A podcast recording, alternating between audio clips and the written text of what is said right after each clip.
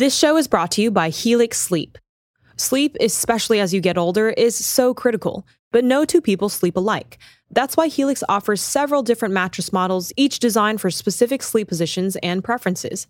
Go to helixsleep.com slash dailywire and take their sleep quiz to find the mattress made for you. Whether you're a side sleeper, a stomach sleeper, a hot sleeper, or a cold sleeper, Helix has just the mattress for you. I took the Helix sleep quiz and was matched with the Helix Midnight mattress because I wanted a medium firmness and I sleep on my side. I am sleeping so much better on my new mattress. Don't want to take my word for it? Well, Helix has been awarded the number one mattress picked by GQ and Wired magazine. It's even recommended by multiple leading chiropractors and doctors of sleep medicine as a go to solution for improving your sleep. Take the quiz and order the perfect mattress right to your door, shipped for free. It's so quick and fun to unbox, and you won't believe how well you'll sleep. All Helix mattresses come with a 100 night trial and a 10 or 15 year warranty. Helix even offers financing options and flexible payment plans. A great night's sleep is never far away. Helix is offering 20% off all mattress orders and a free bedroom bundle for our listeners. Go to helixsleep.com slash dailywire and use code HelixPartner20.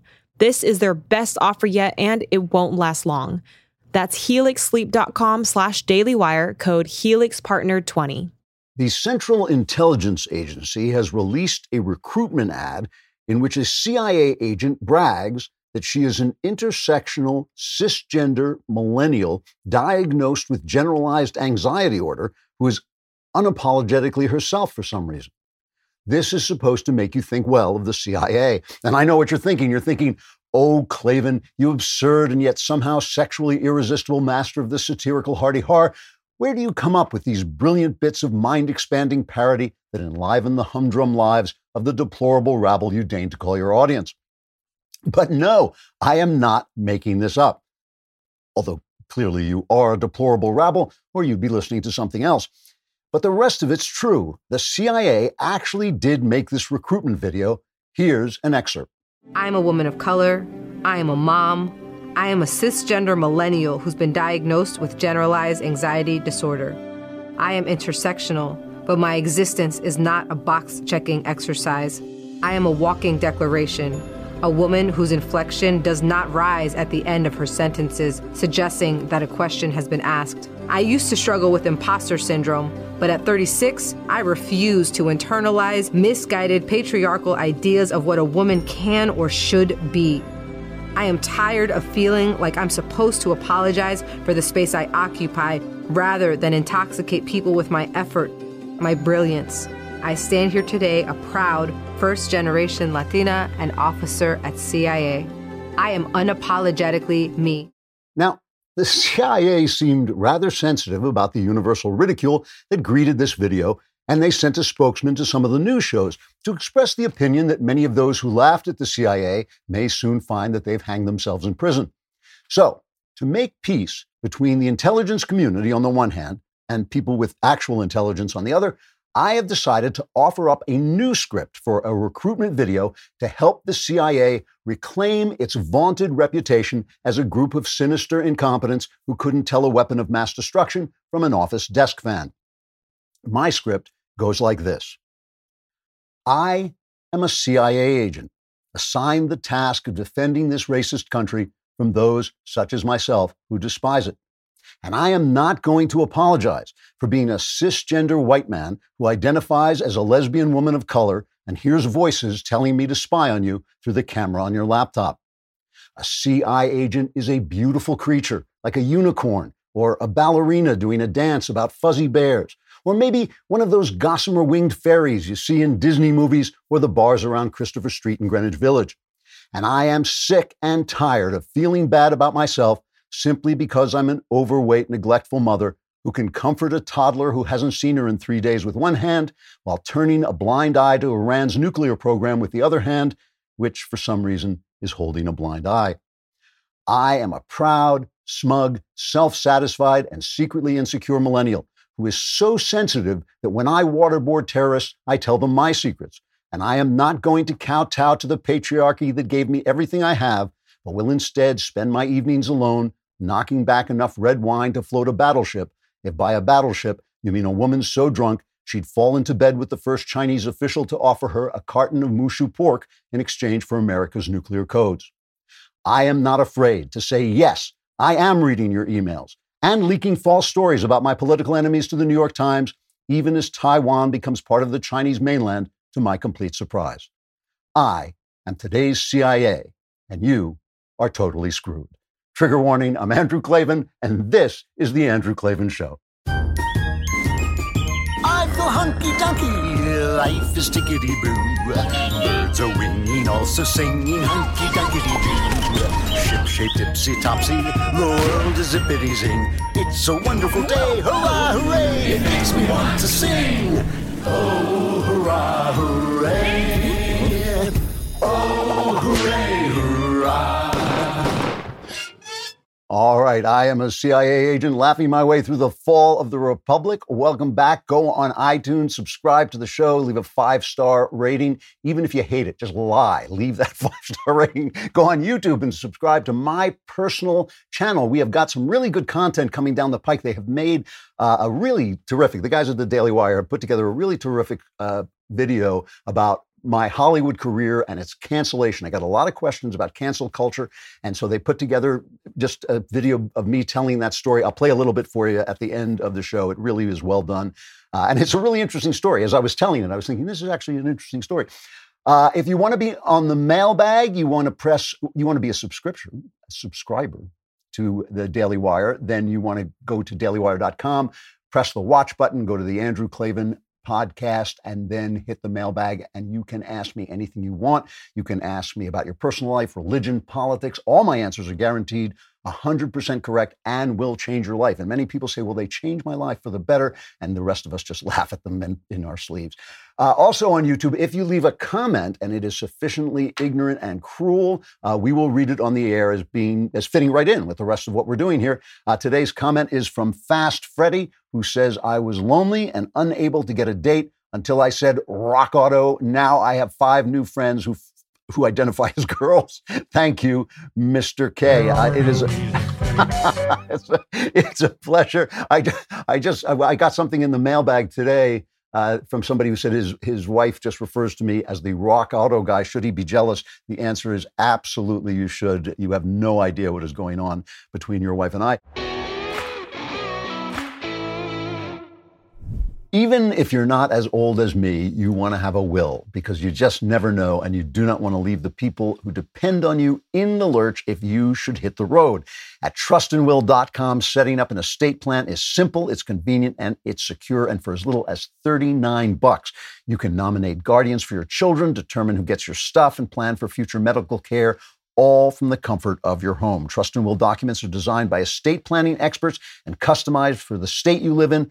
And with live customer support seven days a week, trustandwill.com's team is available to answer any questions you have while setting up your plan. Trust and Will is a trusted name in online estate planning, the category leaders on Trustpilot, and they've helped hundreds of thousands of people protect their families, assets, and legacies. Obviously, I made my will a long time ago, so I went on the site and checked it out. It's easy, it's simple, and there are people right there to help you out anytime you need it. It's really kind of amazing. You can gain peace of mind at trustandwill.com slash Klavan, get 10% off, plus free shipping of your customized legal documents. Don't wait. Go right now. This is really important. Get 10% off plus free shipping at trustandwill.com slash Klavan. Trustandwill.com slash Klavan. Anytime you want, there's someone there to tell you how you spell Klavan, but just for now, it's K-L-A-V-A-N. Uh, so before I get to today's big idea, I want to begin with an update on a story I covered last week, that fight against the racist anti-racism that they were trying to cram down the throats of students in Southlake, a wealthy suburb of Dallas. Do you remember the story? Uh, there was a, a, video of some kids who were chanting along with a rapper, and the rapper used the N-word, so they used the N-word, and this set off a firestorm. And the school board responded with this very sinister plan to put this horrible anti-white, uh, anti-racist, racist garbage uh, and the parents fought back, as I was telling you. This week, there was a school board and city council election, and the racist anti racist were smushed. Candidates backed by the conservative Southlake Families PAC, which was, has raised more than $200,000 since last summer, won every race by about 70% to 30%, including those for two school, school board positions, two city council seats, and the mayor. More than 9,000 voters cast ballots, three times as many as in similar contests in the past. As one local conservative said, so goes Southlake so goes the rest of America. Just let us hope that, that that is the case. But just a reminder that local action really does pay off big dividends. So I had an experience when I was a young writer that is an example of what I call writerly providence. Every writer experiences this. Uh, every writer has the experience that they are asking a question, wondering about something, thinking, how am I going to find this out? And somebody just comes into their life and explains it to them. Every writer will tell you the story. My story, particular story, I was just starting out as a crime writer, and I had a scene where a gangster buries a body in uh, the foundation of a building, right in the concrete, he throws the body into the concrete of the building. And I started to think there are a lot of logistical problems with this because if the body rots, wouldn't the concrete cave in? And there was no internet in those days, so I had nowhere to look it up. And how do you? And I, so help me, absolutely true. I am at a party with at a friend's house, and a guy sits down next to me, and we start a conversation. I said, "What do you do?" And he says, "I'm in the construction industry." And I made a joke about John Gotti, who is currently the gang, the leader of the uh, mafia, and he. This guy said, "Oh, oh Gotti's not a bad person. That's just what they say in the press." I thought, "Oh my God, I'm actually talking to a mobster in the construction business." I said, "Listen." How, would you bury a body in, in cement? And this guy knew, and he told me, and I put it in the book. he was explaining all the problems. What would happen if you buried a body in cement? He's not just talking theoretically, of course. I thought, yeah, absolutely. And that's how I got it into my mystery story. That is writerly providence. Well, today, this week, something else uh, of writerly providence happened to me again. I have been pondering a question for, for several weeks. Why do the stupidest people in America think you're the stupidest people in America. And I'm obviously I'm talking about elites, really leftist elites, uh, who can just be so incredibly dense and stupid, and yet they're constantly laughing at the rest of us, at ordinary people. And I said this on backstage uh, a couple of weeks ago. I said if you could add together the IQs of of Don Lemon and Chris Cuomo, Brian Stelter, and Jim Acosta, you could roll the final number on a pair of dice. And but we all remember Don Lemon, Rick Wilson, and Wajahat uh, Ali, I think his name is, on CNN laughing at Donald Trump and the people who elected them. Just to remind you, here's cut six. Donald Trump couldn't find Ukraine on a map if you had the letter U and a picture of an actual physical crane next to it. He knows that this is, you know, an, an administration defined by ignorance of the world. And so that's partly him playing to their base and playing to their audience, uh, you know, the, the, the credulous boomer Rube demo that backs Donald Trump, um, that, that wants to think that, that, that Donald Trump's a smart one and they're, oh, y'all, y'all, y'all elitists are dumb. you, you elitists with your geography and your maps and your spelling, even though my your math and your reading. yeah, you're reading you know, your geography, knowing other countries, sipping your latte. All those lines on the map. Only them elitists know where Ukraine is. Unbelievable. So these these guys on CNN of all places, the dunce cap room of the world, right? This is the corner that dunces go to sit in, right? They are laughing at Donald Trump whose programs largely worked, right? Where the economy got better, there was progress in the Middle East, the environment actually got cleaner. While leftists, their programs fail and fail and fail. They're they are the stupidest people in America, but they think you are the stupidest people in America. Now, when I t- attack elites, there's always some leftist who will respond and say, "Well, you are an elite. You know, you went to elite schools. I grew up well-to-do, uh, and so on." And what you'll notice about this argument is it's stupid, right? Leftists think that if you can find an exception to a rule, the rule is disproved. If I say women would be killed instantly in a medieval sword fight, they go back thousands of years and find the one woman who once w- won a sword fight against some old drunken peasant, and they say, ah, we've disproved. you know, they think they've proved something, and they have. They've proved they're stupid. Every argument I have with the left is exactly like this we say America is not a racist country. They say, oh, you think there's no racism in America. You think like, no, That's that's stupid. they say we say climate computer models are being exaggerated for political purposes. They say, well, you think the climate's not changing. No, that's just stupid, right? I express, I have uh, recently, I expressed the opinion that homemaking is the most important job a woman can do, and left to say, well, women can do anything they want. Of course they can. It's a free country. So what? There's some women who should do something less important than homemaking. What has that got to do with anything? It is continually stupid. And these people whose programs always fa- fail, whose arguments make no sense, who think that they can fight racism with racism, racism with racism, who think they can defend freedom with more authority and more slavery, who think they can win wars by surrendering, these people think you're an idiot because you believe what works. And I was, I just was puzzling over this. Like, it, it would be one thing if one intellectual was condemning like another intellectual, but it's it, it's weird. It is weird that a guy like Don Lemon, who if he walked into a corner of the room would need 15 guys to come and guide him out, is laughing at you. He's got his head down on the desk. He's chuckling because you're Rick Wilson, who's running an organization where the guy is sending like dirty pictures to little boys. You know, that's Rick Wilson is so much smarter than you are, who aren't doing that. So I wanted to address this issue this week. This was kind of what the theme I wanted because of, of a lot of things that I'll talk about in a minute.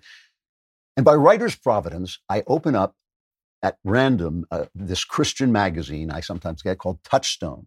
And I saw a not stupid article by a guy named S.M. Hutchins. And I'm going to, I condensed it a little bit so I can read uh, just this little piece of it. The liberal, and he means the leftist because leftists aren't liberal anymore, says the liberal has reason to believe himself intellectually superior to the conservative, reason to sneer and strut if he feels so inclined, because he in fact does know to be what he is, he must know more than the plain man knows. He has learned something the conservative has not. The liberal has learned there is no God. The liberal has learned that debt is the pathway to national prosperity. Gender overrules sex and is a matter of personal choice. Paternal presence and authority are not necessary for healthy family life, whereas government agency is, and that women, smaller, weaker, slower, and the bearers of the next generation should be put into the armed forces to fight alongside men. These and like propositions must be taught. You have to learn them precisely because they are unnatural common sense needs to be supplanted with an artificial, ideological, educated, quote unquote, worldview, and above all, pride in this learning and disdain for those who don't possess this learning must be inculcated not only to mock those who refuse to accept it, but also to secure the liberal in chains of madness that only an archangel could break. That is a, that's a brilliant passage. In other words, the conservative can see what's right in front of his face. The leftist is too smart to believe in reality. It reminds me of a series of children's books about a family called the Stupids. I, my kids loved these books. They were made into a movie at one point. They're written by uh, James Marsh. Uh, I'm sorry, they're written by Harry Allard Jr. The pictures are by James Marshall. Uh, these books are one of the most banned books in America because I have no idea why, but they are frequently being banned, maybe because they're uh, prejudicial against stupid people. But in one of these books, this is just to give an example. The stupids, obviously, your family gets everything wrong, right? One book is called The Stupid Step Out. And in this book, the father, who I think I think his name is Stanley Stupid, he calls his family together and he says, We're going on an outing. And here's an excerpt I found on YouTube 26. The stupids are stepping out today, said Stanley. The stupids were delighted. Let's go upstairs and get ready, said Mrs. Stupid. The two stupid children climbed onto the banister. Up we go, squealed Petunia. They did not move. They wondered why. they wondered why they couldn't slide up the banister because obviously they went to Yale where communist professors taught them that you, you want to go up, you got to get on the banister. Everything I see today, every news story I read, I just think, what did you think would happen, right? Violent crime is rising insanely in major cities Obviously, it's because they have they the riots, for one thing, have diverted uh, police resources from normal policing. But But the police have been demonized. The police don't want to do their jobs because they're afraid of getting arrested for shooting a guy as he as he tries to break away and uh, resist arrest. They don't want to do their jobs. They're staying away from difficult things. They're not they're not being able to find new police officers.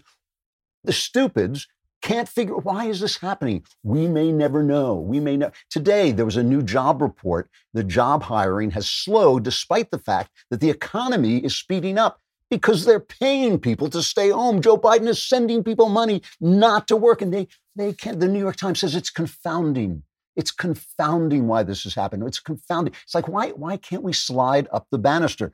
Joe Biden said again and again that he would welcome illegals into our country. He would dismantle Trump's attempts to secure the border. Now the stupids can't figure out why there is a record 25,000 kids in cages. What could it be? Well, Kamala Stupid explains it here as cut 22. We are focused on addressing both the acute factors and the root causes of migration. And I believe this is an important distinction. We must focus on both. First, the acute factors, the catastrophes that are causing people to leave right now the hurricanes, the pandemic, the drought, and extreme food insecurity. And then there are the long standing issues, the root causes. And I'm thinking of corruption, violence, and poverty, the lack of economic opportunity, the lack of climate adaptation and climate resilience. yeah, that's it. That must be it. Also, because we stopped defending the borders and told everybody they could come. That may be it. It's like slide up the banister and go to bed, Kamala. Mother's Day is this Sunday, right? Congratulations to all you moms out there. But leftist elites are so smart.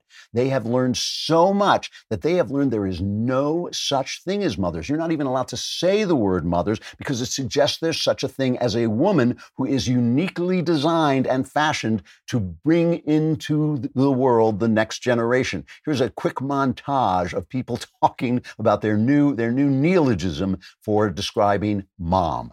I am committed to doing the absolute most to protect black mothers, to protect black babies, to protect black birthing people, and to save lives. How does one of the most medically advanced nations in the world continue to fail black birthing people at such high rates? Let us recommit our efforts and support to ensure that every birthing person across this nation is empowered and feels safe when in making that wonderful and exciting decision to become a mother. It's, you're a birthing person. You're happy birthing person's day because anyone who thinks that women alone give birth and then become mothers and then are mothers afterwards, they don't just give birth. It's not just birthing person. They are then mothers. Anybody who thinks that is a fool who is mired in the obvious truth that people have known since the beginning of time, right? You know, part of this, I really do believe, has to do with the rise of science, the glorious rise of science at the end of the Middle Ages. Science dispelled many illusions. It taught us that not everything we see is what it appears to be, right? The Earth is not the center of the solar system. Lightning is caused by physical forces, it doesn't just flash out of the sky. Infection is spread by invisible germs. We thought we could see the simple truth of these things, but a deeper truth was hidden. It needed experts, scientists, to explain that deeper truth to us. But science is like a pinpoint flashlight that you shine into a tunnel. It illuminates everything that it touches, but everything that it does, doesn't touch seems to fall into deeper shadows. In creating experts who could dispel illusions about our perceptions of the material world, science created a new illusion the illusion that experts could, could, dispel and triumph over our common sense and replace it with something better. And so now here we are, a failed elite, too smart to believe in reality, despise the ordinary people who can see what's right in front of our faces. All right, this is one of the last shows I'm going to be doing from my house. I'm moving house. I'll do one more show from this attic, and then I'm moving house. And one of the things I want on my new house is a Ring doorbell and Ring cameras. I want security, and Ring is a device that means you can talk to people who come to your door or are around your house. You can see them, talk to them on your phone anytime, anywhere that you are. You can keep an eye on your door. You can make sure uh, no one is taking your stuff, or you can just see if somebody drops by and you want to talk to them. With motion detection, you'll get notified even if they don't ring the doorbell. If someone stops by or something's going on, Ring lets you know. There's a special offer on the Ring Welcome Kit at ring.com forward slash Klavan, and it comes with Ring's Video Doorbell 3 and Chime Pro. Don't wait. Get a special offer on the Ring Welcome Kit at ring.com slash Klavan. It comes with Ring's Video Doorbell 3 and Chime Pro, the perfect way to start your Ring experience. Go to ring.com slash Klavan. That's ring.com slash Klavan. If anyone comes to your door, no matter where you are, ask him, how do you spell Klavan? If he knows, just run for your life. Oh, hi. I no longer have grandparents due to this virus because of people like you who don't want to wear a mask in the store. It's ridiculous. Okay. you know, one, one of the worst effects of our elites trying to slide up banisters, thinking that we're the stupid ones while they do what fails over and over again because they have no, they've educated themselves beyond common sense, is that because they're too smart to believe in a reality and they have to believe that we're the stupid ones, they have justified to themselves lying to us. They lie to us because they think we will do the wrong thing if they give us enough information to decide for ourselves, which makes it impossible for us to trust them, right? So we're left not knowing the difference between the New York Times and a conspiracy theorist because there is no difference. There is no difference. If the Times is lying and a conspiracy theorist is out of his mind, how are we supposed to tell the difference? They actually do the exact opposite. Facebook's oversight board uh, has extended the ban on Donald Trump for six months, uh, and they're hoping to extend it forever. Uh, I love this uh, cut of Adam Schiff uh, saying he wants it extended forever. Play that. The president here is continuing to go out and push the big lie about the election, continuing, I think, to, to endanger our democracy by doing that. And so he continues to make the case uh, that he would violate the policies if they readmitted him. Uh, and I think, frankly, pathologically, he's incapable of changing. So this is a temporary ban. It will likely be, uh, if we're fortunate, a permanent ban because the president is not going to stop the lies about the last election or lies about the next one. He will incite people. This guy lied every single time he was on TV. I have in my hand this envelope with the name of people who colluded, Russians who colluded with Donald Trump, and he was. the outcome and what he's saying, what this lying Adam Schiff, this dishonest congressman, is saying, is that the pre- former president of the United States who was supported by more voters than anyone in history besides Biden, and more living voters possibly than Biden himself, is not going to be allowed to speak. Why? Because he's what he's saying things that Adam Schiff doesn't think is, are true, and we can't decide for ourselves. We can't figure out if we get all the information. We can't figure it out because we're stupid. And and it's only us because, as Larry Elder pointed out on Twitter, Facebook, uh, Hillary Clinton has been saying that her election was stolen since 2016, right? She keeps saying it, and she hasn't been taken uh, down at all. And the New York Post pointed out that the whole this whole board, which is a, basically a scam, this oversight board, you know, Facebook didn't have this kind of thing until leftists started saying, well, we've got to do something about, we've got to do something about the internet because the internet has all this, uh, you know, unfiltered information. This is like the Dan- a former Danish prime minister, uh, the editor, a former editor of the left-wing newspaper, The Guardian, a Yemeni activist, uh, a, a lot, bunch of law professors. They all, all of them hate Donald Trump because Donald Trump is so stupid, and the people who vote for him go to the Olive Garden, and these people eat at Lutece and could not find their way uh, out of, a, out of the corner of the room. I mean, if you read the New York Times, a former newspaper, later on we're going to have an interview with Ashley Rindsberg, who's written in a really interesting book about the New York Times. Uh, please wait for this because it is it was it's a really interesting uh, talk, and the book is uh, really jaw dropping. But the New York Times, listen, I'm just going to read you a couple of headlines from the New York Times. So listen to this.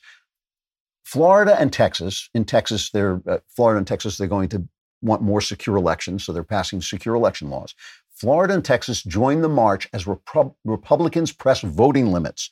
The efforts in two critical battle- battleground states with booming populations and 70 electoral college votes between them represent the apex of the Republican effort to roll back access to voting. That is a, a news story. That's not an opinion story. They don't even want you to think. They don't even want you to say, well, the Republicans say this and the Democrats say that. What are the facts and how do I? They, no, no, you can't even get to the story. Stefanik, this is this um, fight they're having over the leadership with Liz Cheney. They want to oust Liz Cheney. Liz Cheney really no longer represents the bulk of the Republican Party as she has just bashed Trump. It's one thing to disagree with him, but she's really bashed him. That's very hard for her to be in leadership. I'm not saying she's wrong. I'm not saying she has no integrity. I'm not saying she's dishonest. I'm just saying that that makes her not a good leader. They want to replace her with Stefanik, who does support uh, Trump. Stefanik research. Um, this is the New York Times. Stefanik resurfaces false election claims as she moves to oust Cheney. Republicans say Liz Cheney, their number three, is being targeted because she won't stay quiet about Donald Trump's election lies. Her would be replacement is campaigning on them. She has loudly resurrected his false narrative, citing, quote, unprecedented, unconstitutional overreach. Now, I'm sorry. Given all the changes that were made to laws, to election laws that were made against the constitutions of the states that made the changes, right?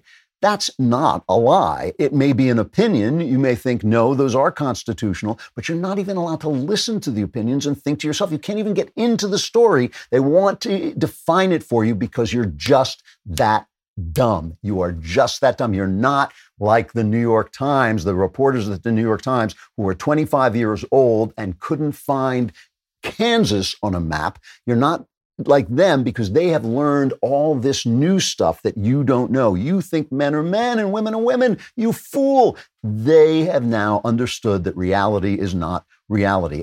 And so they manipulate information and it has these disastrous effects. This thing with the lockdowns and the masks and all this. You remember when Fauci came out and he said uh, masks don't work? He said, why did he say that? He said, well, the reason for that is we were concerned. Then later he said masks do work. And he said, the reason for that is we were concerned, the public health community, and many people were saying this, we were concerned that it was at a time when personal protective equipment were in very short supply. And we wanted to make sure that the people, namely the healthcare workers who were brave enough to put themselves in harm's way to take care of people that, you know, were infected and that they had enough masks. So, in other words, they lied to you. They didn't come out and say, hey, folks, listen, masks are important, but we need them now for health workers. Please leave them in the store. You know, don't don't override this. It didn't say that. They lied to you because you're too stupid to make that decision on your own. And he, Dr. Fauci, is so smart. He knows to tell us what to do is right. So now people like me are vaccinated. Lots of people who are uh, vulnerable to this disease are vaccinated. That makes you largely immune to it. It means you can't spread it. And yet Dr. Fauci is still saying stuff like this. This is cut 27. I'd say even if you live alone, I would wear a mask in the house, especially in the shower, because frankly, droplets can make the way through the drain and come up through somebody else's toilet, infecting them with COVID through the anus. Uh, ballpark in two to five to 20 years, we can start thinking about considering the idea of pondering the thought of conceptualizing the possibility of maybe, perhaps, reopening, but probably not. I would avoid having any fun whatsoever in the near to far future. that is a great imitation from comedian Tyler Fischer. It's an excellent, excellent imitation. But it's not far from the truth. Here is Fauci in fact. This is cut 18. What inning are we in as far as this COVID pandemic is concerned?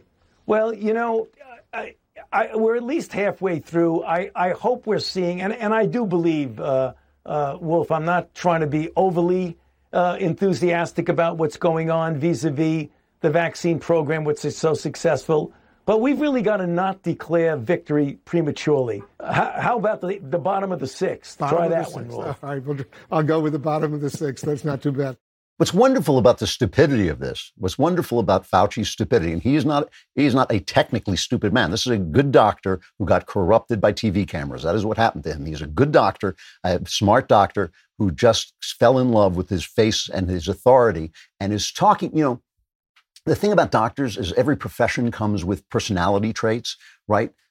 Doctors are almost all hypochondriacs and they will tell you they because they see so much and they see so much death and they see every you know how fragile life is that they want you to hide in your room all the time right? So that's what's what's happening to Fauci is he has been placed in a position he should not have. He should be advising the leader who comes out and makes decisions but we've elevated him because the left is stupid. They think science can tell them more than common sense. They think science can tell them more than the human heart and it can about material uh, material facts, but it cannot about human life, what's right, what's wrong, what makes sense for people, how people should live. They can't tell them anything about this. So he now he's trying to control people by telling them lies. By telling them even if you're vaccinated, you should wear a mask. If you're with your sister Al, you know, wear a mask, face the back room, put your.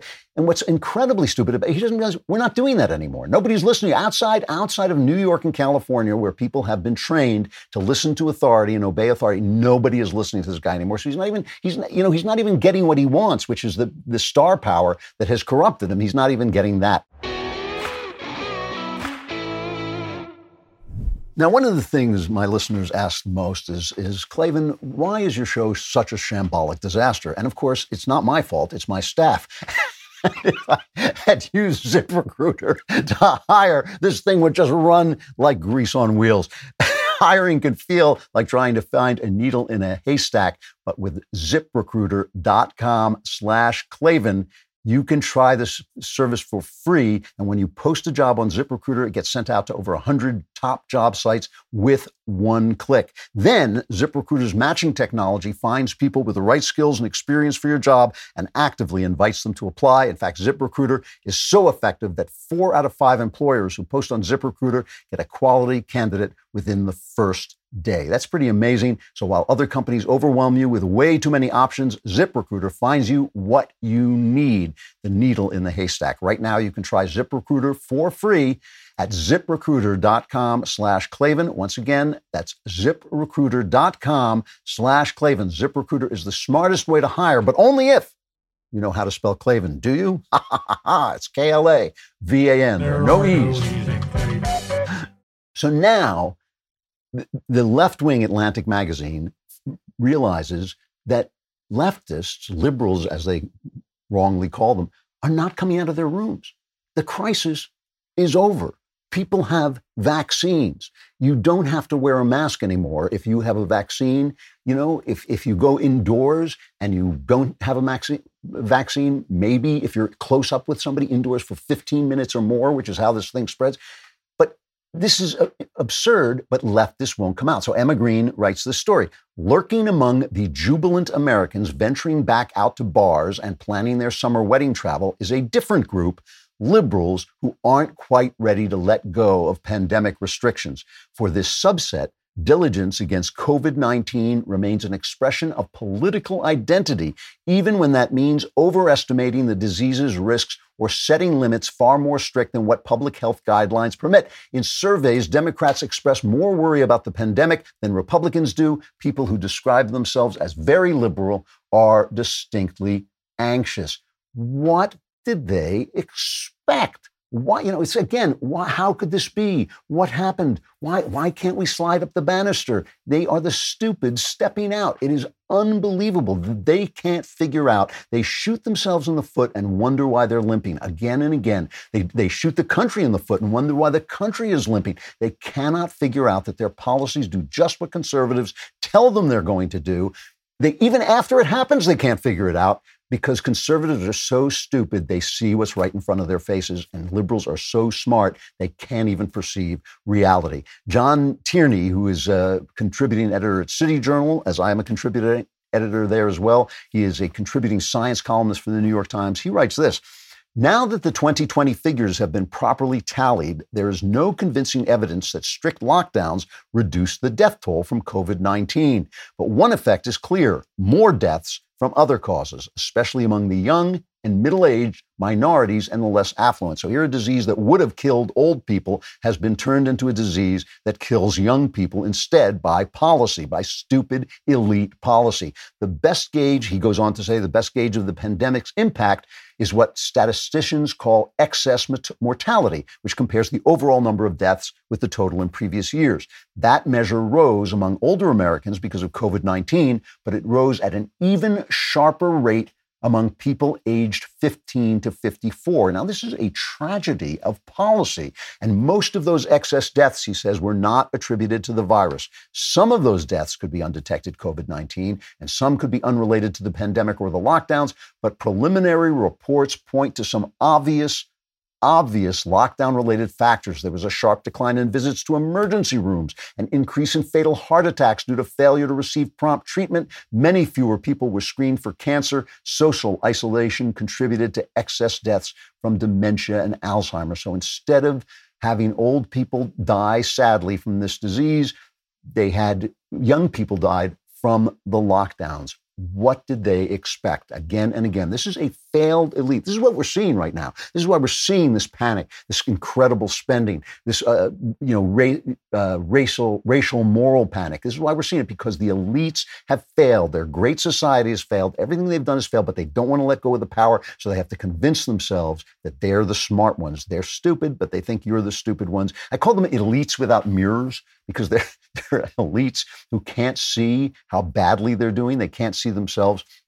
And just to show you what I mean by this, just to show you how blind they are to themselves, this is one of my favorite clips of the week. This is Chris Cuomo, uh, and he's talking about this leadership battle uh, with uh, over Liz Cheney and comparing it to the fact that the Republicans have not ousted uh, Matt Gaetz, who is charged with no proof whatsoever. He denies it completely, but he's charged with sexual malfeasance. And this is what Chris Cuomo says about it. This is a party that will hang with Matt Gaetz, and I'm all for due process. But, you know, he'd be a dead man on the left because it's all about optics. But here, they stick with him, they stick with the QAnon kook, and they kill Liz Cheney. he'd, be a, he'd be a dead man on the left except his brother, Andrew Cuomo, who's like Jason from the Friday the 13th movies, who did everything except go through nursing homes with a butcher knife and a hockey mask, and meanwhile was chasing all the women around his office. You know, Come on, hold still, you saucy wench! I'm the governor of New York. You know, like, oh, she got out of my hands again. You know, and they haven't done a thing to him. They haven't done a thing to the governor of Virginia for being in blackface. But oh yes, the Democrats. The Democrats are so they're so on top of these scandals. They're so on top. The guy doesn't see himself. The other one, and, and all the time that his brother Andrew Cuomo was doing this stuff, by the way, killing the old people and just absolutely destroying New York by his bad policies, he had him on, was interviewing him and making nostril jokes, you know. Jim Acosta, Jim, look at me, I'm Jim Acosta. Another guy, another blockhead. The guy's just a blockhead. You know? It's like, I mean, he even looks like I'm sorry. He even looks like a blockhead. He looks like a guy with a piece of cement on his neck. Here he's talking about this is their new thing because Trump is gone, because they can't demonize Trump. They're demonizing Fox News. And here's, here's thing I want to say about Fox News, right? Like every cable station, there's a lot about Fox News that I don't like.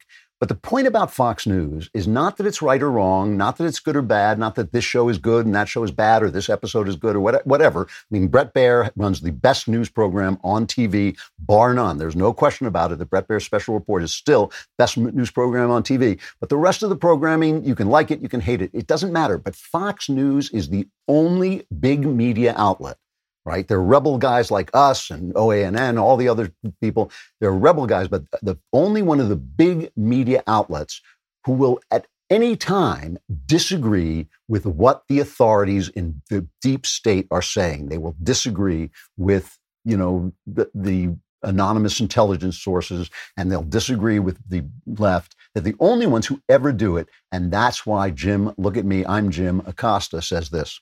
As the old saying goes, a lie can travel around the world and back again while the truth is still lacing up its boots. But the lie, the lies these days are moving at the speed of light while spreading so much darkness. Take, for example, the uproar over this New York Post story that claimed that copies of a children's book written by Vice President Kamala Harris were being given to migrant kids in their welcome kits. That tale from the border didn't just border on BS. This was USDA grade A bullshit. And the reporter who wrote the story resigned, claiming she was forced to make it up. But the damage was done, pumped out over the airwaves at the bullshit factory, also known as Fox News. Now you can tell he means it because he's cursing like a big boy, you know, so it really is important. But the thing about this is, is like, you know, CNN has been nothing but one lie after another, Russian collusion and Me Too and, the, you know, every everything they said, oh, and the evil of the demonic authoritarianism of Donald Trump, who somehow managed not to surround the Capitol with uh, federal troops, who somehow managed to let every state do its own business and not try and tell them they can't uh, cut taxes. But CNN, and, and so at the same time, Jim Acosta's patting himself on the back, right? Fox News Channel was the most watched cable news channel from April 26th through May 2nd, topping liberal networks CNN and MSNBC for the 11th straight week. What did they expect would happen while they were sitting on the banister ready to slide up? What did they think were going to happen? These guys, I swear, they, like I said, they are too smart to to believe in reality and they think you're stupid for seeing what's right in front of your eyes. But we do see them and it is costing them. And let's hope it continues to cost them as the midterms come on. So I know you heard earlier on the show, I told you that many men have been finding that their wives are suddenly getting this dreamy look in their eyes whenever they mention the rock auto guy, meaning me. And that's because I use rockauto.com. And don't just use rockauto.com. I say it like that, rockauto.com. It, one of the best things about rockauto.com, aside from the fact that you can get any car part you need without leaving your home, without getting into your car, which doesn't work anyway because it needs a car part, and pretending to drive it to a store where they don't know anything more about cars than you do. Instead, you can go on rockauto.com and say that and get that dreamy look in your wife's eye. It's a family business. They've been serving auto parts customers online for 20 years. The site is really easy to use, and the prices are always reliably low, and you can always say, rockauto.com. Go to rockauto.com right now. See all the parts available for your car or truck and write Klavan in their How Did You Hear About Us box so they know we sent you and say it the same way. You got to say Klavan. How do you spell it? It's K L A V A N. It's amazing. Has anyone noticed the media just does whatever the CIA and FBI say? The CIA and FBI are great. this, is, this, is, this has got to be the stupidest thing the stupid people do. It really do, is. I mean, what what does a spy do? You know, what is a what is a spy's job? A spy's job is not just to acquire secret information; it's also to manipulate information to get what they want. You know, I mean, this is this is what spies do. And yet, again and again and again, throughout the Trump administration, we have heard the news media telling us that anonymous intelligence sources say. So now you've not only got a spy who has his own agenda, it's not the New York Times' agenda, they may think it is, but it's not. Anonymous, so he doesn't have to give his name, so he's not responsible for what he's saying, giving information to a newspaper in order to produce a result. This is what this is how people who think they're smarter than other people use information. They don't just say, "Oh, here are the facts I found out." You know, this is this is why what journalism is supposed to be, what it used to be. This is what the academy is supposed to be, what it used to be. This is why wokeness is not just bad for journalism. Wokeness is literally the opposite of journalism because it's saying, oh, I know the moral truth. I understand where this fits into society, where journalism is supposed to be about here's what happened, here's what this guy says it means, here's what that guy says it means. You know, we used to call this two phone calls, three phone calls and write it up. One phone call to get the facts, one phone call to get the left's opinion, one phone call to get the right opinion, and then put it out there and let people decide for themselves. But wokeness is the opposite of that. And so it leads these guys into doing things that are, are stupid for themselves. I mean, the thing about the media is the media has been selling its integrity to acquire, to buy the leftist effect it wants to get for decades now. They've been doing this for decades.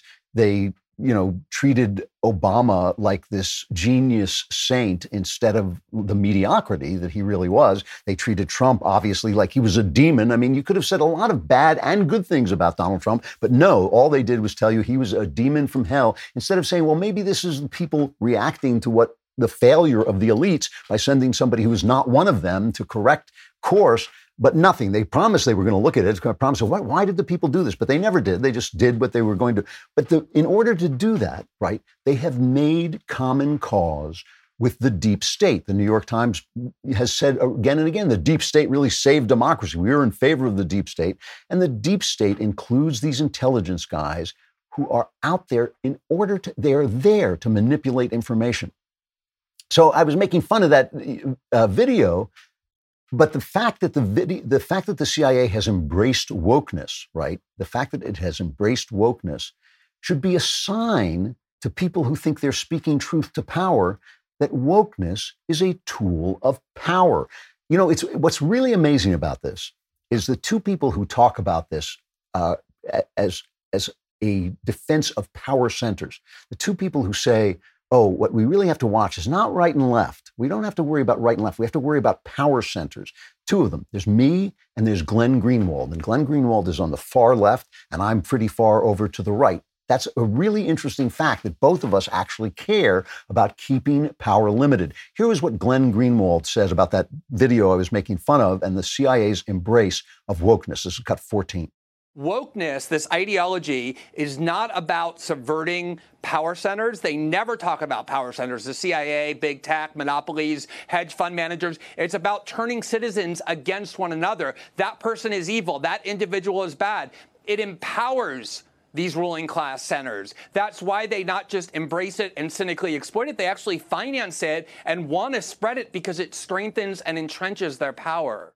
If you said if you said to Jim, look at me, I'm Jim Acosta, you are a tool of the powerful. You are a tool of corporate political media America. You are not an independent journalist. In the old days, journalists would have quit before they did the sorts of things that they do regularly on CNN. So they got burned by the Russian collusion story. Remember, they covered that for two and a half years. Were, that was that was the story. The New York Times said we completely set up our in, our organization to deal with one big story, but that didn't work out. So now we'll cover racism. Just went on to the next thing.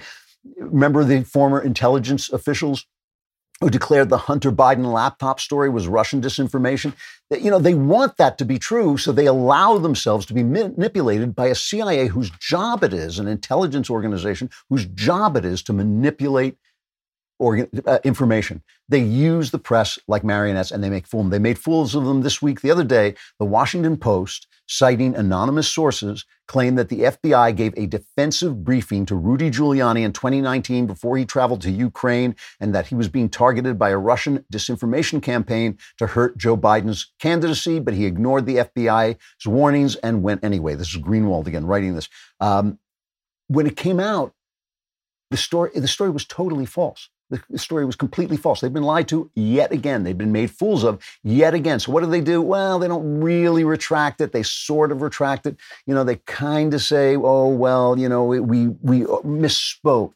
We misspoke. They say the words like that. You know, they they all of them, all of them. This was the Washington Post, the New York Times, NBC News. They all got this story wrong, and none of them has really uh, offered a retraction. That's the way they think they're going to keep their reputations. But they're like little Susie in the old rock song. Their reputation is shot, and the fact that they are making these mistakes, we see them. They think we don't see them because they think we're too stupid. We see them. All of us see them because they're right online. That's why they're trying to censor social media as well, so we don't see them. So we don't, they think they, the information keeps escaping through other means as the sources of information become democratized through the internet. So they're trying to take control of the internet because it makes them look like the fools and failures and idiots they are. Listen to Brian Stelter talking about this story. Now, now, you say potato, I say Brian Stelter, but this guy is the guy who's supposed to cover the media for CNN.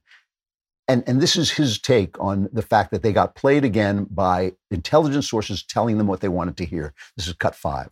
This weekend, a major black eye for the Washington Post, and it has to do with anonymous sources. So, a few days ago, anonymous sources rightly, accurately enabled the New York Times to break the news about the FBI raid at Rudy Giuliani's apartment. But anonymous sources also apparently led the Washington Post astray when the paper reported that Rudy was given a warning by the FBI. Now, the New York Times and NBC News both matched the story. Matched in newsroom speak means that you've found your own source and you've confirmed someone else's scoop. But maybe they were all misled by the same set of sources because on Saturday, they all walked it back. They all issued corrections and retracted those reports. The news story is that FBI agents planned to warn Rudy and OAN that they might be used as Russian puppets, but that they didn't actually deliver the warning. How can major national papers confirm something with sources and still report fake news? The bottom line is uh, there are safeguards in place. Unfortunately, human error is still at play, and news organizations sometimes uh, do get burned like this. human error. Human error is the first time. It's the first time you walk into a wall. it's the first time you do it. You keep walking into the wall again and again and again. That is not human error. That is corruption and stupidity. It's corruption and stupidity. We can't slide up the banister. The first time you try and slide up the banister, maybe you just couldn't figure it out logically yourself. But the second, third, fourth, fifth time that an anonymous spy manipulates you to get the story out that they want, at what point, at what point do these people say, like, you know, we're being used, we're being made fools of, we're being made to look like idiots, and we can lie about it. And the people who read the New York Times are so you know, they're such slaves to the New York Times at this point that they're not going to question them. But the rest of us can see them. We can see them. When are they going to stop? They think they're getting something, but they're actually the price they're paying, the price they're paying for that anti-Trump, pro-Hunter Biden, uh, you know, anti-Rudy Giuliani stuff. The price they're paying is their integrity, their decency, their truth, and their credibility because nobody believes them anymore. These guys, these guys are uh, amazing, and what they, of course, they don't understand is that they are the people that the CIA is going to come after next. Like I said, we have an interview with Ashley Rindsberg where, where he will show us that the New York Times has been doing this since the 1930s. This is not a new thing. They have been wrong and wrong and wrong and wrong again. And after a while, like I say, it's not human error. It is a way of looking at the world that doesn't work. And that's why they call you stupid because their way doesn't work and yours is just common sense. Hey, you know, people on the right make too much of IQ. I really don't believe that IQ is as important a factor as people on the right like to think it is. But you know, there is something called common sense, just a simple way of looking at the world and getting it right so that you don't think up is down and down is up, men are women and women are men. The left has lost that skill, and that's why they think you're an idiot because the world doesn't look like they think it does. I was working so hard yesterday that I, I hardly went outside at all. The only plus side about this was I got to wear my new My slippers all day long. These are amazing. These are from the guys who brought you My Pillow. And these slippers, so help me, are so comfortable. They slip on easily. They fit well. They're made with pillow foam and impact gel to help prevent fatigue and made with quality leather suede. Uh, for a limited time, My Pillow is offering 40% off their new My Slippers. That's 40% off. I have their sheets, I got their pillows, and now I've got these slippers, and they, they really are great. Go to mypillow.com and click on the radio listeners square and use promo code DailyWire. You'll also get deep discounts on all My Pillow products, including the Giza Dream bed sheets, the My Pillow mattress topper, and My Pillow towel sets or you can call 800 951 7163 and use promo code DailyWire. Visit mypillow.com now or call 800 951 7163. So I, I, want to address something that happened between last show and this show. Uh, whenever I talk about religion at all, I always get people, uh, you know, climbing up uh, my cuffs because, you know, people think that the Bible has been interpreted once and for all and that the religion is set in stone and it happens to be, just happens to be whatever religion they are a part of. Whereas in fact, there have been major, major squabbles and arguments uh, over time and that the Protestant uh, side of the ledger actually believes, many believe, that individuals have the right, indeed, the duty and responsibility uh, to use their inner light to interpret Scripture. And that doesn't mean that Scripture means anything you want it to mean. It doesn't mean that you can just make stuff up. It doesn't mean you can ignore things, but it does mean that you can use reason, learning, and meditation and prayer to interpret the words in the Bible. And so, especially especially when I refuse to condemn gay people. And last uh, week I pointed out what is true. that my son Spencer, who's gay, is also a man of God, a very devout and very brilliant uh, man of God, and somebody I respect immensely and I'm very proud of. Uh, and I got uh, hit by this by people who were telling me that I was going to go to hell, which is really important because they get exactly zero votes on where I'm going, either after I live or right now while I'm living. They get zero votes. But I want to clarify, I don't want to be glib about this because there are many churches that I have been to, as I've looked around for a church, there are many churches that I have been to uh, where they have been very laissez faire about gay people, and I have found their reasoning utterly corrupt. And there are other churches where they have said that the traditional interpretation about gays uh, should stand, and I have found them not corrupt, but they actually had integrity. I have found other things as well, but those are two things that I found. So I'm, I'm, not being glib about this at all. I do believe you can be corrupt. I do believe you can make up your own religion. I don't think that's what I'm doing. But I do want to clarify how I read the Bible. And I think I've talked about this once before, but I think it's worth doing again. And my, the Klavan's three rules for, for reading the Bible. All right.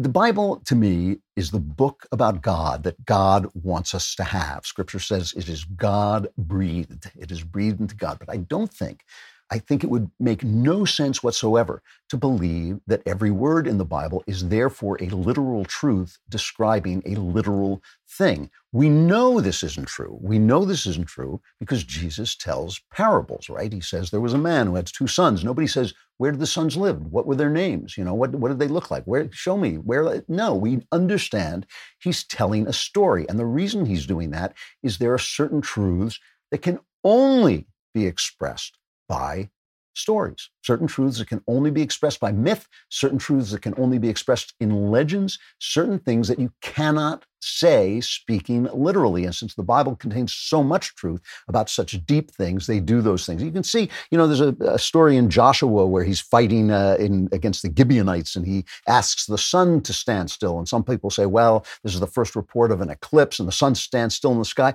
Now, we know the sun didn't stand still, still in the sky. the solar system would have fallen apart if that had happened. Uh, we know the sun isn't even moving through the sky, so the whole thing doesn't make sense. But the fact that people five and 600 years before the birth of Christ didn't have full scientific knowledge didn't mean that they weren't describing something that was actually true, right? Maybe the Bible, the battle was such that the day seemed to last five times as long as a day usually seems, or maybe it was just a way of saying, you know, that God was with them. You know, people use figurative language. So that's the first thing. That, to say that everything is literally true in the Bible is to miss out the truths that the Bible is trying to tell and all the genres it uses and all the turns of phrase it uses to tell the truth. The second thing is, and this is me, but it's the way I read the Bible. My reading of the Bible is Jesus centric. All right. I believe that man fell out of line with God. That's the original sin. That's the fall of man. And that God chose the Jews to use them to re enter history, to re enter, he was always in history, but to re enter the mind of man in history and create a people, fashion a people who would be the people who would then incarnate God through Jesus. And Jesus came and said he, I, he had come not to end the law or change the law, but to fulfill the law, to bring it to fruition, right? To bring the law to fruition. And that changes things. Now, Jesus, in as he speaks, right? And to me, the words of Jesus are what the Bible is actually pointing to. Everything points to those words. You know, Jesus actually says, well, there was a law about divorce, but Moses gave you that law because you were hard of heart. And in fact, the law is goes beyond that. I'm fulfilling that law. So he understands, he speaks as if the law uh, is something that is is mutable in certain ways, in ways that he directs. And uh, Paul said, it, it's uh, love. He says, loving one another fulfills the law. This is Paul writing in Romans. He says, The commandments you shall not commit adultery, you shall not murder, you shall not steal, you shall not covet, and whatever other command there may be are summed up in this one command love your neighbor as yourself. Love does no harm to ma- neighbor, therefore, love is the fulfillment of the law. And love is not a feeling, oh, I feel like I love you. Love is a thing. He describes love. Uh, you know, this is something he writes about. He describes what love is and it fulfills the law because you're not going to murder somebody in love. You're not going to commit adultery in love. Those are not things that you do in love, right? So he's not saying that you don't have to do anything. He's just saying that the law is fulfilled by um, is fulfilled by love. So the, the thing about this is, right? Is that when Jesus, because of this, because I read the Bible as Jesus centric, I believe that the words of Jesus hold a special place. That's why they're in red in some editions. They hold a special place. Not everybody in the Bible is Jesus. People speak without authority. The devil speaks. Shakespeare said the devil can quote scripture to his purpose. The devil actually does quote scripture when he tempts Jesus in the in the desert. He quotes scripture to his purpose. Am I going to say, well, the devil said this is in the Bible, therefore it must be true? No, I judge the person who is speaking.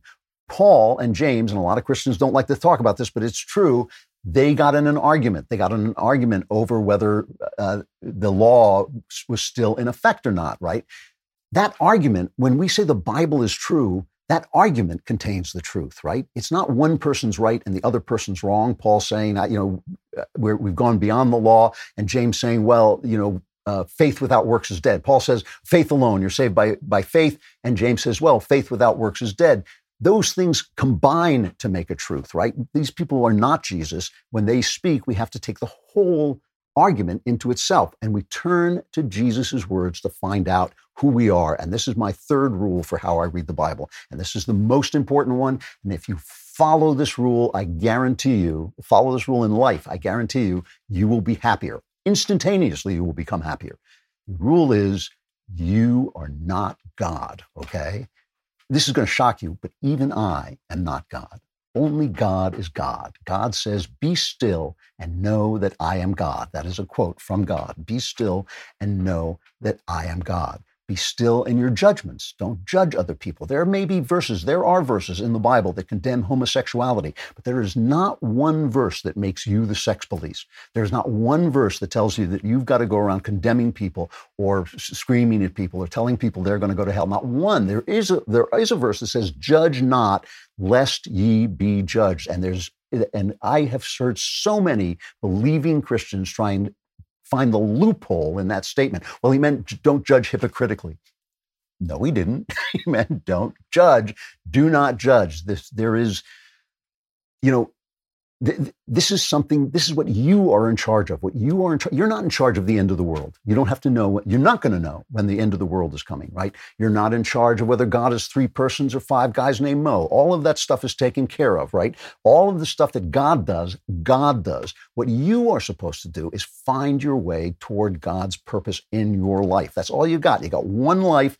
As cs lewis said no one knows any story but his own. So Put aside your godliness. Put aside telling people they're going to hell. Because when God tells people to go to hell, it's because He's God. When you tell people to go to hell, it's because you're a jerk. That's the difference, right? See, that's a spot the difference between those two things. You're not God. So when you're filled with the rage of judgment and when you're certain that the last days have come and when you think you have a better idea than love God and love your neighbor, think again, be still, and know that God is God. And those are my three rules for reading the Bible. The Bible is the Word of God, the inerrant Word of God, but that doesn't make it the literal Word of God. The Bible is about Jesus, and it's His words that are the center of everything that happens in it. And the third is be still and know that God is God and do your job, which is living your life into the into the soul to make yourself into the soul that God made you to be. Those are my rules. I'm telling you that last one believe that you're not God, that last one will make everybody happier. I give you my word.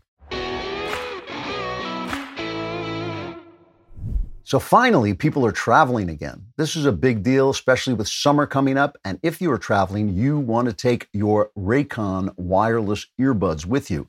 First of all, they sound terrific. They cancel out noise and they don't make you look like an idiot. I use them when I'm listening to uh, radio uh, to audiobooks and I'm hiking and they block out the wind, they block out traffic when I'm walking on the road.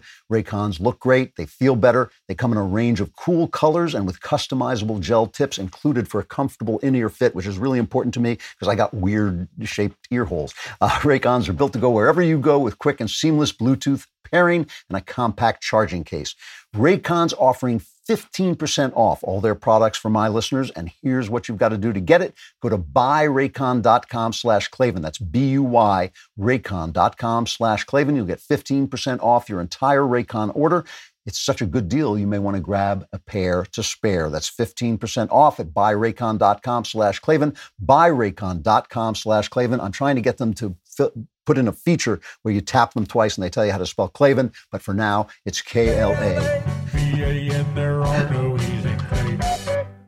I just make it look easy. So I know you know the Daily Wire has been growing by leaps and bounds. We moved the whole company across the country. We released our first feature film. We struck up a movie deal with Gina Carano. We launched a new talk show host by Candace Owens, all within the last six months. We've been moving at the speed of light, and I'm excited for the future of the company. I really am. I love what we're doing, and I love that we're doing it full force. And all of us here at the Daily Wire would like to express our gratitude to you, our audience, for making all of this possible. We want to continue to include you in our future plans Every day on my show, I talk about a lot of the amazing products and services from our sponsors. And I love the sponsors and I try to use everything myself, but we want to get to know you better so we can choose our sponsors with you in mind. So please go to dailywire.com slash Klavan, fill out the audience survey to tell us a little more about yourself.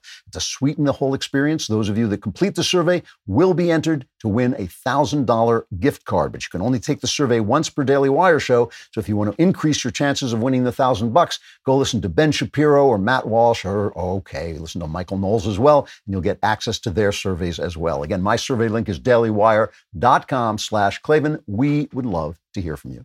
Starting tomorrow, Saturday, May 8th, get the first episode of Ben Shapiro's new series, Debunked. I love the idea for this series. This is on his podcast feed. There's a new episode every Saturday for the first season. If you're not familiar with it, he addresses common leftist talking points and dismantles them in about 15 minutes or less. He must be talking very slowly, so check it out. Daily Wire members can get the full 10 episode first season over at dailywire.com. If you're not already a member, get 20% off today with code DEBUNKED while the discount lasts. First up, he debunks the fallacy of a living minimum wage. Check it out tomorrow on the Ben Shapiro podcast feed over at Apple, Spotify, or whatever your platform of choice may be.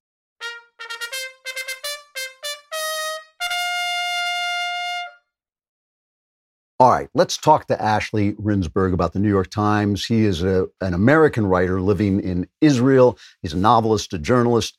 Uh, he has written for Los Angeles Review of Books, HuffPo, The Daily Beast, The Jerusalem Post, The Times of Israel. He's got this new book out, The Gray Lady Winked, and it's an examination of how the New York Times newspaper ha- has misreported and misshaped history over the years. It is quite an amazing book. Here is Ashley Rindsberg. So, Ashley Rindsberg, I, I often joke uh, that the New York Times uh, is a former newspaper. I call it, I've been calling it that for years because I remember the paper in the 1970s when it was actually good. Its coverage of uh, the financial crisis in New York was excellent. But now you have made me doubt uh, that it was ever, ever a newspaper. Uh, let me start by just reading a quote from your book that is a quote from the New York Times. Uh, it says it is describing a inter, an international figure uh, in his time, and it says he is credibly credited with being actuated by lofty unselfish patriotism. Uh, that was their, the New York Times description uh, at the time of Adolf Hitler. So let me begin with this. Uh, you were a philosophy student, right? What, what moved you to write a book about the New York Times? Well, the um, the real impetus was reading a footnote in William Shirer's book about World War II, The Rise and Fall of the Third Reich, and he kind of casually mentions there that on the eve of World War II, the New York Times reported that Poland invaded Germany. And that stopped me in my tracks. I just couldn't believe it. Mm-hmm. it. and and that he was making really kind of not a big deal out of this fact. So I wanted, you know, did a little bit of my own digging and found those articles from that day, that day's edition, and sh- that was exactly the case.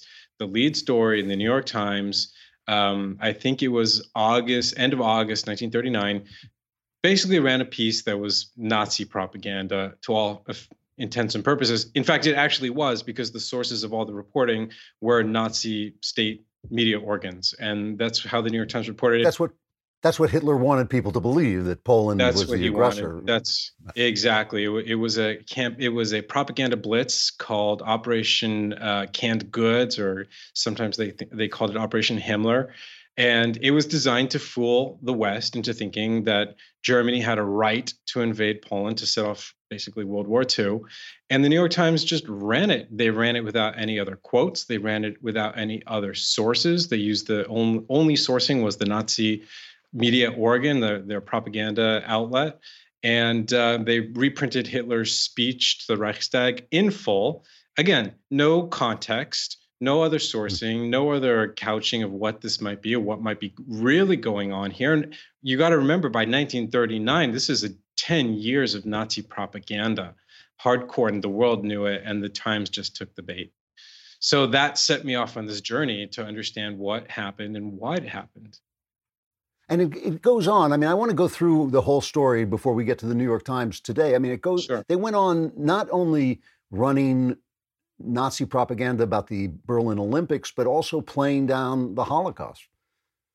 They yes, they that that to me is one of the most tragic uh, stories out of all of this is is how they blacked out the Holocaust. I mean, there was almost no coverage in six years, no prominent coverage. Maybe it was something tucked into page A12 or you know deep within the newspaper, a very small item. But these are small items about a million people being massacred in, in a concerted effort of genocide in in civilized or so-called civilized Europe.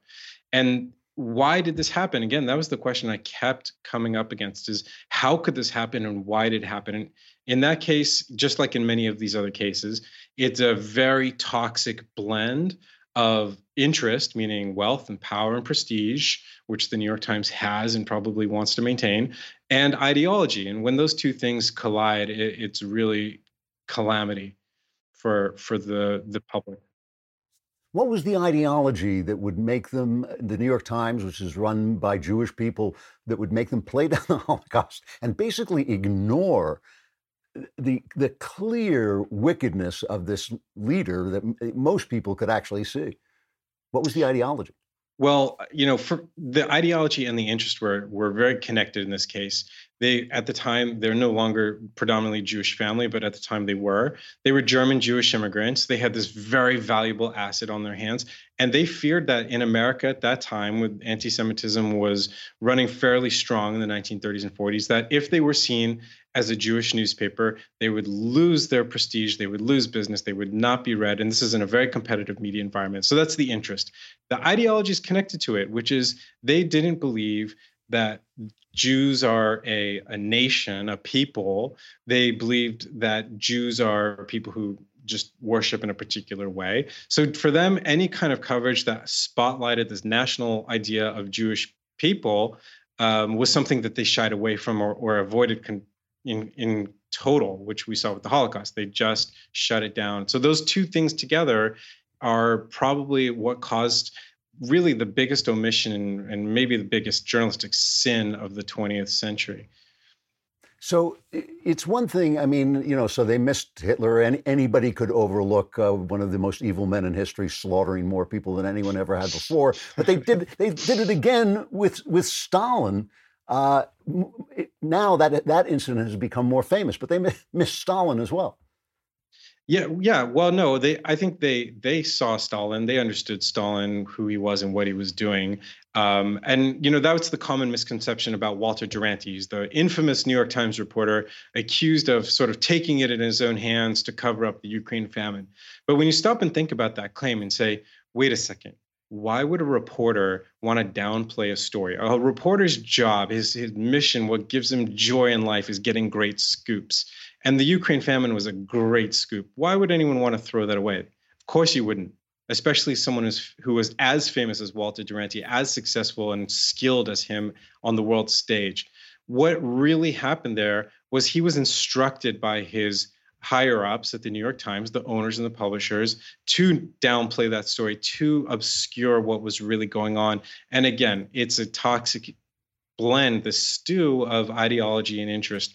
The New York Times owners wanted the United States to formally recognize the Soviet regime, which at that point was still fairly young.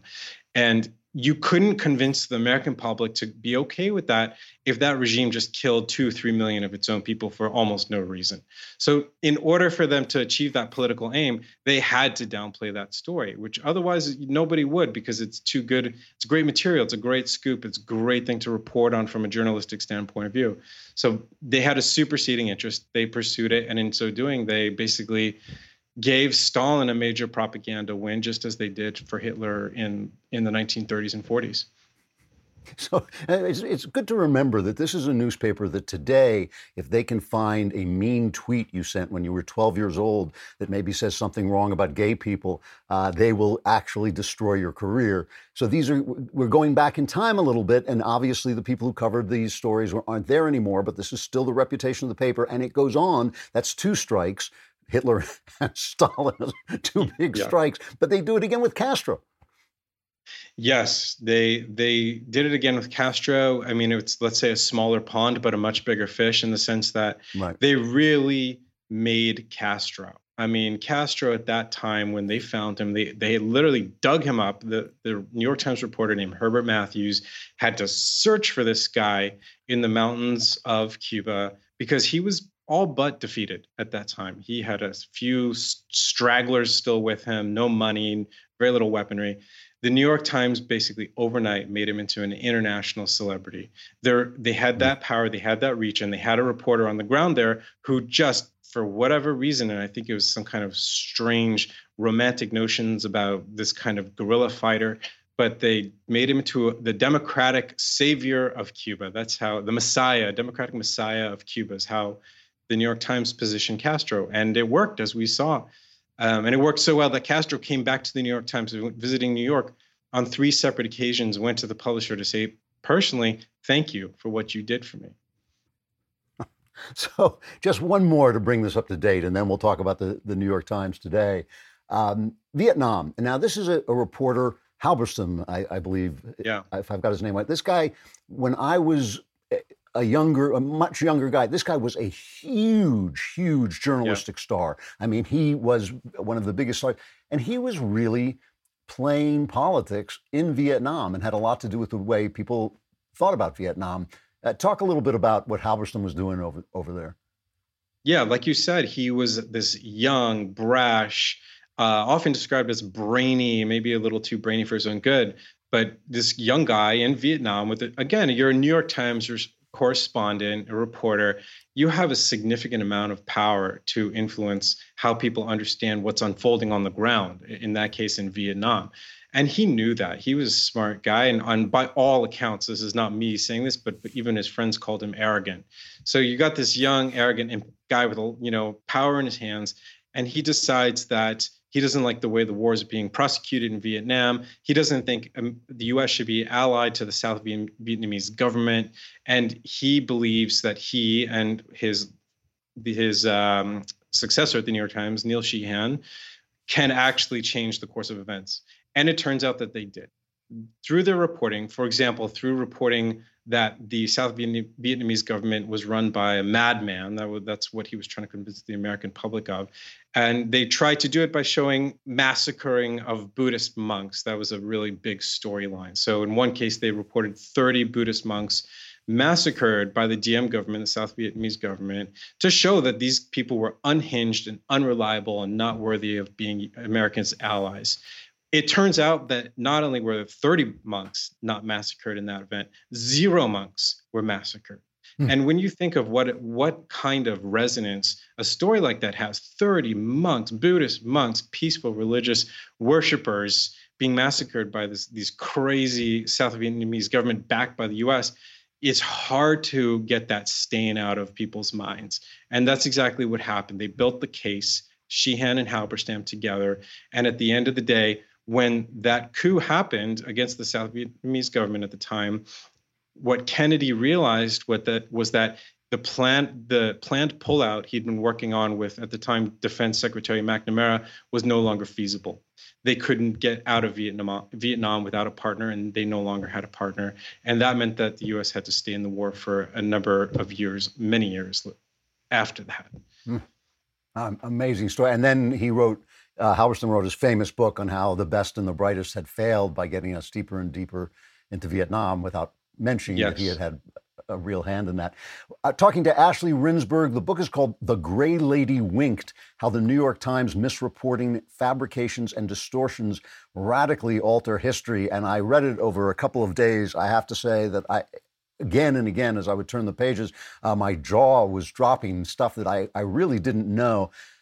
What happened when you tried and, and it's a, a well-researched. Uh, it's not spectacularly written. What I mean by that is it's not it's not trying to be spectacular. It's very well written, but it's not trying to be overly dramatic. It's just presenting the facts. What happened when you took this book out to try and get it published? Yeah, no, that's that's uh, definitely a big part of the story, and we, you know, we talk a lot about cancel culture today, and we think about cancel culture as people who are on whatever platform or stage they're on, and then get yanked off. But a very big and pervasive part of cancel culture are all the people who are not able to speak. Either they're shut out of institutions, or they're too afraid to say what's on their mind. And in this case, that's exactly what happened. I went out to very well connected, very influential people in the publishing business time and again. And none of them said that this book is not worth reading. None of them said that it's inaccurate or speculative or anything along those lines. They all said we can't risk angering the New York Times. And I understood because they are so powerful. There are a close to $10 billion company, which even downplays the, the true significance of their power. And nobody wants to make them angry, except for me, it turns out. But nobody else wants to make them angry. And, you know, I, I accepted defeat for a, a, sort of a moment in time, actually quite a long one, 10 years. And then I saw that, you know, things have changed. The definition of media is no longer what it was. The power is in our hands to go out and to speak out about what we're seeing going on, to carry these messages and to bring them to platforms like yours where we can actually have a fair hearing. And so I decided this this is the best time if there ever was one. Did you bring the book out yourself or did you fi- actually find a publisher? I brought it up by myself and and it was for this reason i kept looking around yeah. and i kept seeing the Bari weisses of the world the ben shapiro's of the world andrew so people who could go to pretty much any publication they would like to work from or report at or edit or whatever they chose but they're choosing now to be independent because independence is now um, i think a higher value to a lot of us than prestige, than legacy, than even those massive resources. Because if you're independent, you have an ability to actually speak to people about what matters and not what matters to somebody else or some other interest.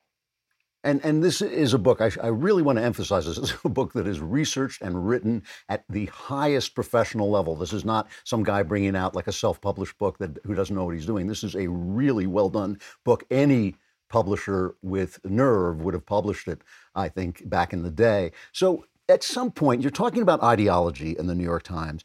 At some point, the ideology of the New York Times becomes very openly woke, doesn't it? I mean, there's there is yes. a point where the publisher calls people in and say and says, "We are here to make white men's lives uh, difficult."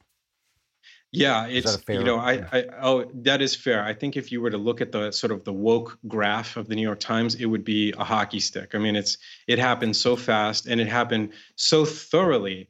And that's where Bari Weiss, who was an editor, and she, you know, I don't think she's a right wing person. She's centrist or maybe left of center. That's, I think, how she describes herself. She felt yeah. driven out of the newsroom. She she's claiming that she was subject to harassment and intimidation because she didn't carry the torch of woke ideology. And that's precisely the problem. I think very few of us would have a problem if, if you know, in a newsroom or in a workplace or in a society in general, someone has this this kind of idea about race or equity or whatever they want to believe. It's fine. And you know, in other parts of the spectrum, the problem is that when it becomes a monolith, when it becomes this kind of homogenous thing like it has at the New York Times, where someone like Bari Weiss feels she can't even work there any longer, that's when we're, we're facing a very grave danger, especially in journalism. Because journalism is about multiple viewpoints, it's about diversity of perspectives. And that's what wokeness is crowding out completely, even though it does so in the banner of diversity of ideas. But I think we, re- we realize now that it's much more of a, a dogma than anything else. No, it's it's antithetical to both journalism and university education. Uh, wokeness is actually the opposite of those things. Now, the newspaper that thought Hitler was kind of a loyal, patriotic guy and thought Stalin uh, was a charmer and thought Castro really needed to be built up, that newspaper has now embraced this woke philosophy. Is there a through line there, or, or I, am I just making that up? Is there some connection between those things? Yeah, no, that's that's I think one of the most important questions you can ask about any institution, and this one in particular. And yes, there's a through line, and the through line is the family that owns it and the kind of control they own it by, which means for 120 years, you've had this enormous amount of power. And we're not just talking about a financial power like you could have a, a family owning a business, we're talking about the power of truth in the hands of a, of a, very small number of people who are all related to one another and whose interests are all tied together and tied to this truth mechanism. So when you have that kind of concentration of of power to determine truth, to shape our reality, to shape our lives, I think you have by nature a problem. And that's exactly what has happened there. You've had the original founder of the current dynasty was a man with high ideals, and he's the guy that made the paper "quote unquote" gray. His name was Adolf Ochs. He believed he loved America. He was an immigrant to America. He believed fully in the American project, and he wanted to make a newspaper worthy of serving it, and he did. But then you've got this dynasty that comes after him, a hundred years plus of people trying to maintain that power and that wealth and that prestige, and trying to keep this thing not just afloat, but at its number one position and all sorts of other considerations get mixed into that pot. And I think this is where we really need to be careful when we're thinking about corporate news, we're thinking about this kind of ownership of a, of a news institution. Um, I think that's an indication of where we might want to go in the future, which is to decentralize things, to move to a much more flat landscape than something that is so hierarchical as the New York Times. It's it's a literal patriarchy, and and the thing that people don't understand is that every day in newsrooms and news outlets across the country, uh, their budget, their list of stories comes over the wire, and that sets the budget, that sets the schedule for outlets, cable, TV, uh, small outlets, online outlets across the Absolutely. country. They still have tremendous reach and tremendous power. Again, uh, the author is Ashley Rindsberg, The Gray Lady Winked how the New York Times misreporting, fabrications, and distortions radically alter history and are still altering history. I don't, I don't, want your subtitle to get too long, but they're still altering history. It is a it's a really good book, Ashley. And I'm uh, how is it? Selling? Thank selling? you, Andrew. It's selling really well. It's it's climbing the Amazon charts. We're number one in democracy category in Amazon, number one in media studies, number one in a couple other good categories. So it's racing up there, um, which is very heartening. After the story I told you about this being kind of shut out for 10 years, to yeah. see that people are interested, that they want to understand this topic. And that's really what this is about. It's great. Ashley, thanks for coming on a really interesting Thank you, Andrew. It's been amazing. It. Thank you so much. All right, gather your problems around you, kiss them goodbye. They're leaving town because it is time now for the mailbag. Visit vaccines.gov vaccines.gov, vaccines.gov, or text to your, text your zip code to 438829. Yeah! we are all going to die. All right, Clark. Dear Overlord Andrew Klavan, I'm 21 years old. I have no career goals whatsoever. I graduated with a bachelor's degree in mathematics, but I quit graduate school last fall because I lost interest in the path I was going down. I sit around most days doing nothing but eventually I will start working again in a new location of the family business. I have no passion for anything at all. And so, how can I go out and find a high paying job? Or what do I need to do first in order to find out what I enjoy doing? Clark, let me tell you something about yourself. I, I've never met you. I don't know anything about you. This is like, you're going to be amazed at my psychic powers. Either, one of three things is true about you. Either your parents are divorced, you were bullied as a child, or your parents were divorced and you were bullied as a child. One of the, one of those three things is almost certainly true about you. You are depressed. You have no self esteem. Uh, you are stuck because of where you come from and things that have happened to you, uh, traumas that you haven't accepted as traumas. I, am almost certain about this. I maybe uh, it, it, may just be the fact that you're smoking too much Mary Jane. You know, it could just be you're, you're, on the weed, thinking, "Hey, why why don't I have any ambition?" But if that's not the case, if you're not addicted to something, you may well also be addicted to something like pot or porn or something else that is sapping your energy. Uh, my advice to you is is you've got to get past this. I, th- this is not the problem. Obviously, is not that you have no enthusiasm. The problem is something is broken inside you. Is something is traumatized and and uh, in bad shape. And a lot of things, you know, because we've been told that divorce is okay, people don't always know that divorce has exploded their inner being uh, because people are so humiliated by being bullied. Uh, they don't sometimes face what it has done to them and how it has sapped them of uh, any sense of self. Uh, what I would do is a, couple of things. You should probably take up a martial art, something that will give you a sense of yourself, something will give you the sense that you can defend yourself, that you're no longer the victim you were as a kid. Uh, you might want to join the military. Somebody, they will kick you into shape uh, a little bit. They will make you feel like, yes, I can handle things, I can do things. If you have that kind of commitment, you can do that. Uh, something that where it doesn't matter whether you're interested in it or not, you will become interested in it. You want to refashion yourself through physical means. You want to do physical things that will help your inner self understand that you are no longer the child who underwent the traumas that you underwent, and you will start to have some kind of self esteem. And the other thing that helps with this is I always hate to recommend therapy because I know A, therapy costs money, and B, there are a lot of bad therapists out there, but still, therapy is something else that will help uh, you with yourself. This is a psychological problem. This is something that happened to you, or and something that you are doing, like you know, using drugs or watching porn or whatever uh, addiction, addiction, uh, and you want to get past those things uh, and and move on. And let me know what happens because I'm I'd be really interested to hear. Um, from uh, Dr. Green, he says, I have a family member who says that Candace Owens, Larry Elder, and Thomas Sowell are Uncle Toms. What is a good response? Unbelievable. Uh, the, the, the response to make to them, the response to make to them is why do they believe that they have the right to regulate the opinions of black people? Why do they believe that they have a right to determine what an individual black person should think or to diagnose some psychological uh, factor if he says something that they disagree with? What gives them the magic, you know, power to know what black a black person should be thinking about his life and about his situation? That's the answer to them. The answer I would like to make to the rest of us uh, is just just one thing. I understand that Uncle Tom has now become a word with other meanings, right? But you ought to read Harriet Beecher Stowe's novel Uncle Tom's Cabin because Uncle Tom is a character of grace, of courage, of unbreakable courage, and of love. And he is modeled on Jesus Christ, and that is why the left hates him. The left hates him because he's modeled on Jesus Christ instead of on what they want people to be modeled on, which is materialists who think that they can fix everything and make everything perfect. Uncle Tom is a hero in Uncle Tom's Cabin and a great man. He is a great man in terrible, terrible circumstances.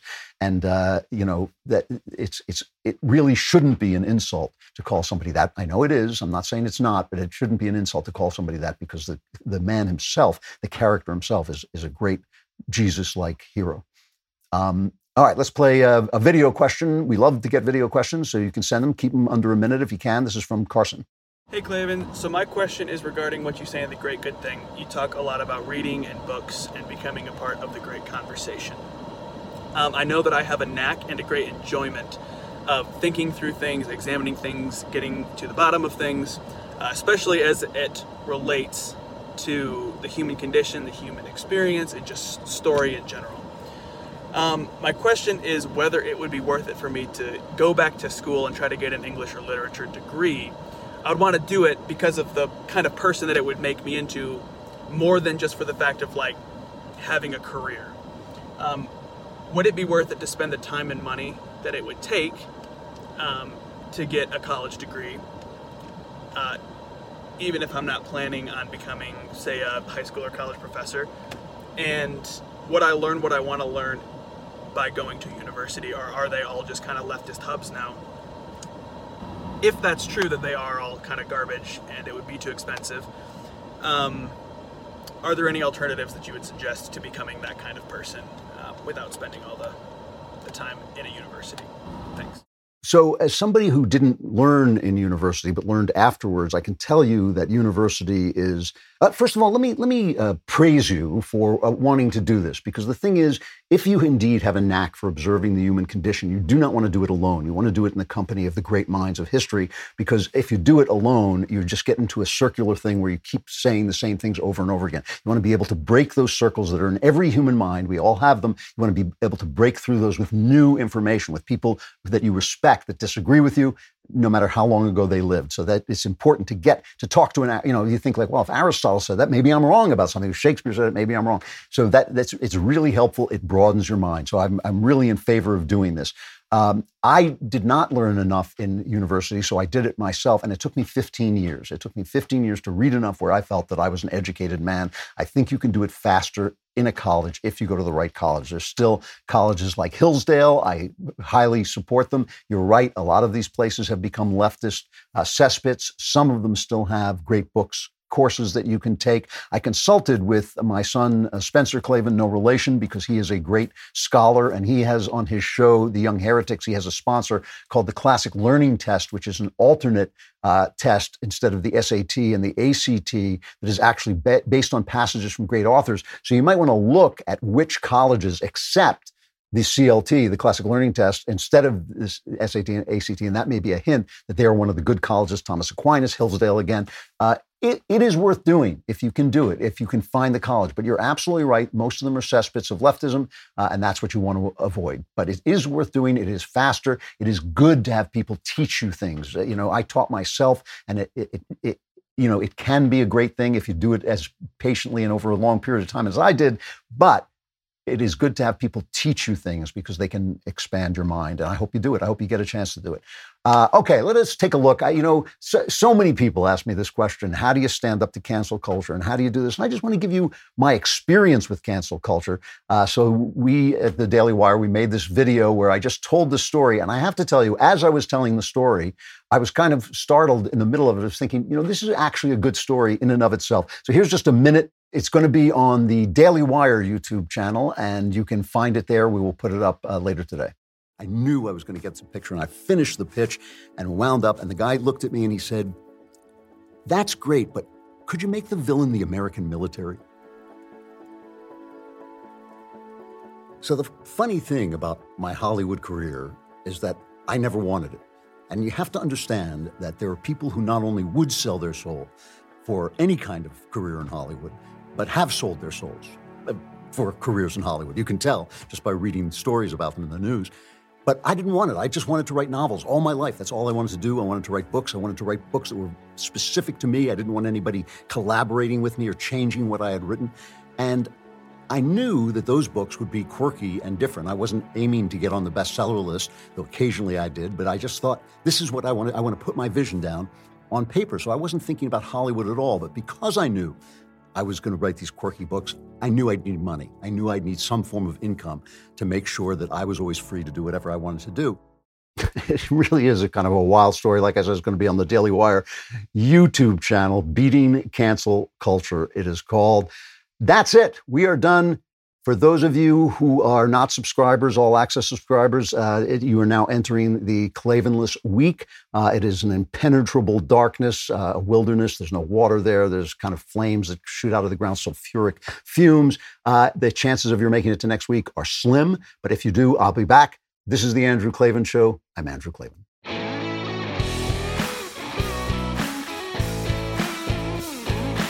Hey, if you enjoyed this episode and want to spread the word, give us a five star review and tell your friends to subscribe too. We're available on Apple Podcasts, on Spotify, basically wherever you listen to podcasts.